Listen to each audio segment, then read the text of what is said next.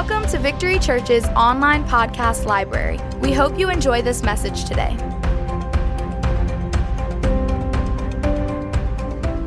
You know, I was, um, you know, preparing. I teach the I teach the Book of John in our Bible school, and I was preparing for my class last week, and I was reading in on John chapter 12, close to where I just read a, a moment ago, and it talked about where the, the Lord spoke to Jesus audibly from heaven.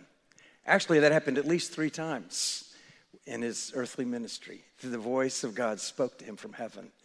And um, each one is, is unique. There's something we can learn about each one of those moments when the Father spoke, This is my son. Uh, it's very powerful, but, but beyond that, you know, so Jesus also sensed something. He'd say it several times throughout his life. He'd say stuff like, I only say the things I hear my father saying. And then he'd say, I only do the things I see my father doing. So that seemed like a, a, a constant thing for him. It's kind of like in John 15, abide in me and let my words abide in you. It's talking about abiding, about walking, about getting to a place in your life where you're sensitized to the Lord, where, you, where it's not unusual for you to, to sense His guidance in your life. You know, it's not unusual for you to sense His, his voice and hear His voice of correction or His voice of direction, His voice of revelation. You know, He, he speaks to us. You know, that's, that's what the whole Protestant uh, Reformation was about. It was, we don't have to go to a priest, that God speaks to us individually. And, and it's powerful. But, you know, there's, so I want to I, I want to throw some stuff out there for you, maybe help you a little bit. First time we see this in Matthew chapter 3, verse 16 through 18, Jesus was being, Jesus was being baptized. Now, this is, this is, this is powerful to me Jesus, the Son of God, born of a virgin. He lived for 30 years in obscurity, apparently the son of a carpenter, right? And then at the moment of moments, he said, I'm going to be baptized. And he went to, to the prophet John, and John was baptizing people.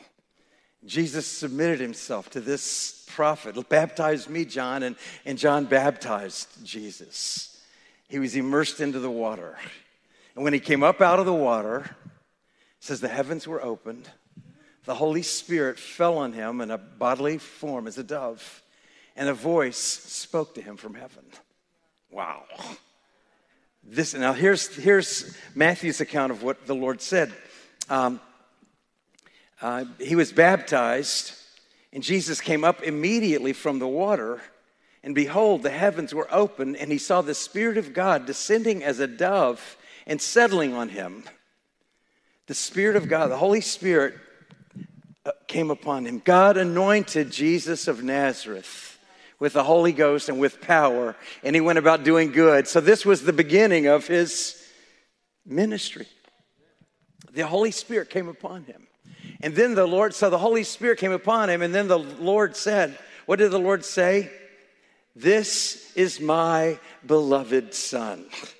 It's a ter- term of endearment. You could say this would, you could translate this this is the son of my love. This is my love. This is the one I've loved from eternity. This is my beloved son with whom I'm well pleased. Now there's there's two powerful things in this first in this first time that Jesus audibly heard the Father's voice that we know of we, there's two things that are so important for our Christian experience, especially putting us in a position to hear the voice of God. The first is the importance of constantly being filled with the Holy Spirit. That's that Jesus was filled with the Holy Spirit and with power. This became his life. God anointed Jesus of Nazareth and he began to walk in the power of the Holy Spirit. This began to be the, the way he lived. You know, he humbled himself and became a man and lived among us, but he was anointed with the Holy Spirit and with power, and he ministered under the power of the Holy Ghost. If he needed, if the Son of God, if God the Son needed the power of the Holy Spirit, how about you? And how about me? It's impossible to operate in this wicked world without the power of God. Impossible. You're going to get goofed up. You're going to get confused. You're going to get off track. You're going to get deceived. You're going to fall into t- something, something weird's going to happen unless you learn how to, to stay tied into the power of God. It's important. I'm so thankful for the people that got around me as when I was first saved and I went off to Bible school and that Jesus community in California. These guys were full on Holy Ghost. It was like you got you got to get surrounded with the Holy Ghost. You got to live in the Holy Ghost. I'm so grateful for that. But the, then here the, then the thing that the Father said that's so simple but so powerful. This is my beloved Son. Well, that's what He says about you too now. I'm his child. I am a son of God. Now, you know, we know he, Jesus, after this experience, he went out to the wilderness for 40 days, and what happened? He was tempted. And what did the devil say to him at first? If you are the Son of God. So he went right for that. He tried to get him to doubt that he was the son of if you're the son of god why don't you do this? Or why don't you do that? Is did god really say you're his son? Or are you really the son of god? Well why don't you prove it? Why don't you do something about it? So i i, I say get these two things so deep in your testimony. Make your calling and election sure he brought me out of the world. I was once a child of darkness. Now I am a child of God. I don't have to question that anymore. He sent the spirit of adoption into my heart. I've been born again. Christ is in me. I'm his child. That's not going to change. I am a child of God. Why don't you say it with me? I am a child of God. That's right. I, make, make, make that something that you know that no one can, no one can make you question that. No matter what happens, no matter what kind of weird stuff happens out in the world, I am a child of God. God is with me. I'm his son, I'm his daughter. I belong to him. I've been purchased with his blood. So you get that settled, and then you get you stay in this place of yeah the heavens are open i'm stir up the gift of the holy ghost Stir, let, let, your, let your life be a holy ghost lifestyle Stir it up, stir it up, stir it up. Now let's take a, a quick look at the second time the Lord spoke from heaven. The second time is later on, Jesus took three of his disciples. It was what, John and Peter and, and, and James went up with him to, on the, um, to, the, to the mountain, the Mount of Transfiguration. And they went up on the Mount of Transfiguration and they were praying, and Jesus was, it says, transfigured before them, metamorphosed, metamorphosized. He was cha- changed into another form. His, he began to shine with the glory of God. The glory of God began to shine and emanate. said he was whiter than any launderer could, or a fuller could, could clean his clothes. He was just shining with the glory of God. And then the, the glory cloud fell in that place. But this, the strangest thing happened was Moses and Elijah showed up. That's, that is, I mean, that's crazy. You start saying stuff like that, people are going to really say you're whack. That, but Moses and Elijah were there when they were praying. Now, listen, be, I'll read it Matthew 17, verse 5 and 6. Behold, Moses and Elijah appeared to them, talking with him. So there's Peter and the other disciple. They're standing there, hanging out there, and there Jesus is praying, and suddenly he starts to, to glow with the glory of God. The cloud falls down. They can't stand in the presence. They're on their face. And then they look around, and there's Moses and Elijah. And they were talking with Jesus. And um, Peter responded and said, Lord, it's good that we're here. If you want, I'll make three tabernacles here one for you, one for Moses, and one for Elijah. While he was speaking, a bright cloud overshadowed them. This is that cloud that led Moses for 40 years. Behold, a voice from the clouds. This is my beloved Son, with whom I am well pleased. And then what did he say? Listen to him. Listen to him. Now, this, this, is, this, is so, this is so powerful. This is Why Moses and Elijah? Moses, of course, represents the law. The law. So the, and, and Elijah represents the prophets. So Jesus, Jesus actually, if you want to get technical, Paris, my wife calls me a literalist. If you want to get literal, Jesus was the law of Moses and the word of the prophets. He is the word of God. They, they, they were testifying, but He is. He is the Word that became flesh. He is the, the Father's Word that became a man and walked among us and redeemed us from our sins. So the law, Moses, and you could, Deuteronomy 18, verse 17 and 18, the Lord said to me, this is written by Moses. They have spoken well. I will raise up for them a prophet from among their countrymen like you. The Lord told Moses, I'm going to raise up a prophet like you among your countrymen. I'll put my words in his mouth and he will speak to them everything that I command him. Well, well Jesus was that prophet that they waited for for hundreds of years. He was that prophet. So we, we, we take the word of God.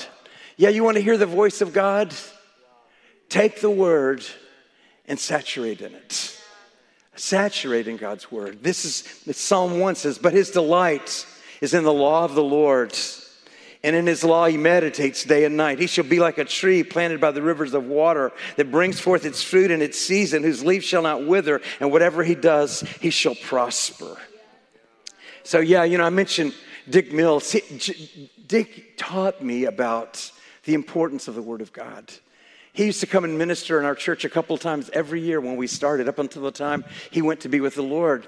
But every time he came, he'd bring, bring, me a Bible translation, he'd bring me a set of commentaries, he'd bring me a word study book. This is before there were computers. And he would, he would teach me again and again the importance of saturating my mind and my spirit with the Word of God, to feast on the Word of God, to eat it daily, to delight myself in God's words. If you want to hear the voice of God, you have to let the word get inside of you. And, and the beauty of that is, you know what happens? This is so awesome to me. You start filling your heart with the word of God, line upon line, precept upon precept. You might not think you're getting that much, but you, you get into a, a discipline. You start reading the Bible every day, soaking yourself in the Word of God, maybe get in Bible school, whatever, and start fill, fill, feeding and feeding on the Word of God. And then what happens? The Holy Spirit comes upon you. And he begins to quicken different verses. That's the way God speaks. Then he begins to speak to you. He spe- if, if you look at New Testament prophecy, go check it out. New Testament prophecy, Acts chapter 2, Acts chapter 15, major prophecies. The New Testament prophets were prophesying using the Old Testament scripture. They would prophesy and say, This is that. This is what Joel the prophet spoke about. In the last days, God says, I'll pour out my spirit on all flesh. Acts 15. This is the restoration of the tabernacle of David, the beginning of the outpouring of the Holy Spirit in the Gentile world and, and starting Gentile churches. They were prophesying out of the Bible. Let the word of God get inside of you. So the law and the prophets. Now, so here we're talking about Elijah as well as Moses. Here's the word from one of the prophets, Isaiah Behold, my servant whom I uphold, my chosen one in whom my soul delights. I have put my spirit upon him. He will bring forth justice to the nations. Right? So I will put my spirit upon him. That's what the Holy Spirit came upon Jesus, and now he's pouring out his spirit on all flesh. He ascended into heaven. He sat down at the right hand of God and he's pouring out his spirit on all mankind. All that call upon him begin to experience this incredible outpouring, the baptism in the Holy Spirit. But here's a scripture that's, you know, kind of ignored by a lot of church folks. 1 Corinthians 14 1. Pursue love, yet earnestly desire spiritual gifts. He's, he's talking to individual Christians earnestly desire spiritual gifts, but especially that you may prophesy. So he wants me and he wants you to earnestly, to zealously pursue spiritual gifts, especially that I could prophesy. Well, from there's there's two ingredients in prophecy. It's the word and the spirit. Those are the two ingredients. Those are the two ingredients. If you want to hear the voice of God, if you want to speak, like Jesus said, I only speak the things I hear my Father saying. If you want to speak His word, speak out as, a, as His mouthpiece, hear His voice, and speak out as His mouthpiece. Load yourself up with the scripture. Stir up the gift of the Holy Ghost within your life. And he'll start to, he'll start to, that spirit of prophecy will begin to stir up in your, in your belly.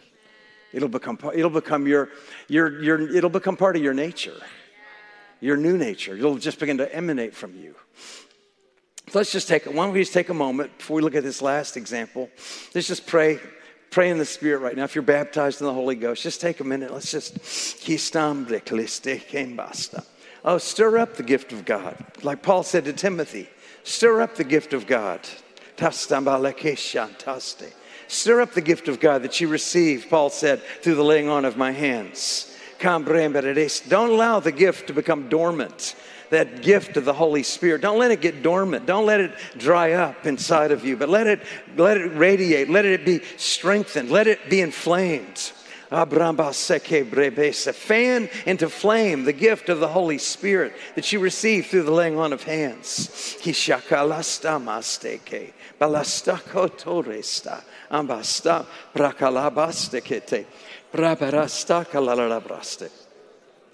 Yeah, you know, if you, um, I challenged everyone in, in, in the month of November to start, start pending, spending a set amount of time every day just praying in tongues, nothing else.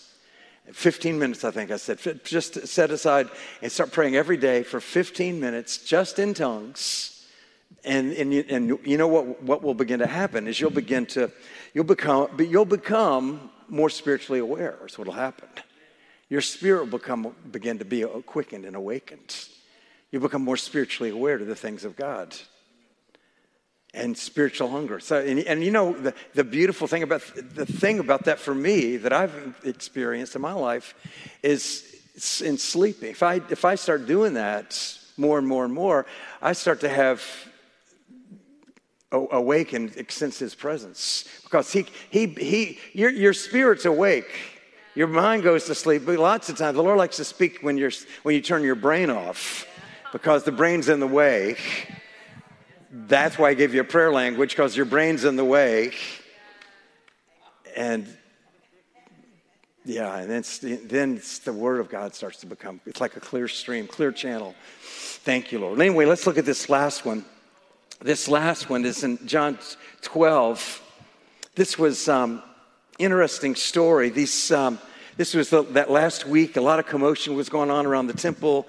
Jesus had had the, the, the triumphal entry. They had the whole drama with, with, with, with Judas and that whole thing, and, and all that was going on. And um, with Mary and with Lazarus and, and uh, overturning the tables in the temple, and people were mad and people were excited. There was all kinds of commotion going on in Jerusalem. And two Gentiles came up and approached his disciples and wanted to, to find out about, start asking questions about Jesus. And that's when he said, you know, it's his time. It's time for him to be glorified, and it's time for me to be planted as a seed into the ground. Um, John, and he, and he goes after that. After that, he says, My soul has become troubled. And what am I to say? Father, save me from this hour, but for this purpose I came to this hour. Father, glorify your name. Then a voice came out of heaven and said, I have both glorified it and will glorify it again. Now, you know, Jesus came not just for the Jewish nation, obviously, he came for the whole world. And he was, he was during his earthly ministry, he ministered basically to the, a little bit outside of it, but basically he was ministering to the, to the Jewish nation. And he, he was announcing that this time was, was come for him to die, and for him to be glorified, and for his gospel to begin to be spread throughout the whole, the whole world. That was what, the, what he was talking about. And the, the Father spoke at that time. So the Father spoke. He spoke when Jesus was baptized. He spoke when, when the, about the law and the prophets, and now he's speaking about the purpose that he came. Now, here's where it gets exciting. You and I are living at the end of what Jesus called the age of the Gentiles. The age, everyone say the age of the Gentiles. You know, if, you go and study in, you know, the Old Testament, read the Old Testament. I went and saw a movie the other day about God's only son, about Abraham. And it was, what was so incredible in that was God's, God chose Abraham, God chose the people of Israel, you know, and it was just like he was ministering to this one group of people. But now there's this season where he's pouring out his spirit on, on all mankind. It, it began, that was the, the day of Pentecost. It's, it shall come to pass in the last day, says God, I'll pour out my spirit on all mankind. And he, Peter preached to him, repent, be baptized in the name of Jesus, and you'll receive the gift of the Holy Spirit. He said, all mankind can come. You and your children, as far as many as are far off. Well, that was the beginning of that. This, that you and I are living in the end of that. Amos said it was the, called the, he called it the tabernacle of David. Let, let me read this and then we'll, we'll pray. This is Amos um, Amos, James prophesying in Acts 15. He was prophesying about the ministry of Paul. Paul went out there and did the unthinkable. He started Gentile churches on purpose. That was like crazy, caused a crazy controversy in Jerusalem. And they're fighting about it. And then James stands up and begins to quote the prophet Amos and said that this ministry of Paul is the beginning of the fulfillment of that. Listen what he says. With these words, James said, of the, the, the, words of the prophets agree, just as it is written, after this I will return and I will rebuild the tabernacle of David, which has fallen down. I'll rebuild its ruins. I will set it up that the rest of mankind may seek the Lord's. Even all the Gentiles, hallelujah, Uh, even all the Gentiles who are called by my name, says the Lord, who does all these things. So he said that the Lord is raising up these Gentile churches. It began with Paul. We're at the end of that. You know, we are, this is the first generation where churches are being planted in every tribe and every tongue in the entire earth. It's never happened before now. It's, it's happening right now. Jesus is coming back. You know what? He wants to do something special in, in New Orleans, in southeast Louisiana, before he comes back. I have a feeling something's incubating in the name of Jesus. I believe something's incubating. It's incubating. Where is it? Inside of you. It's bubbling up inside of you. It's about to break out of your life. He's done some amazing things, you know, in my lifetime, but I think the best, the best is about to happen. I think the best is about to happen. And you know what I say? I want to I want to be all in. I want to be all in in this. I want to be all in. I don't want to be a spectator. I want to be all in. Visit our website at www.victorychurchnola.com for service times and more information.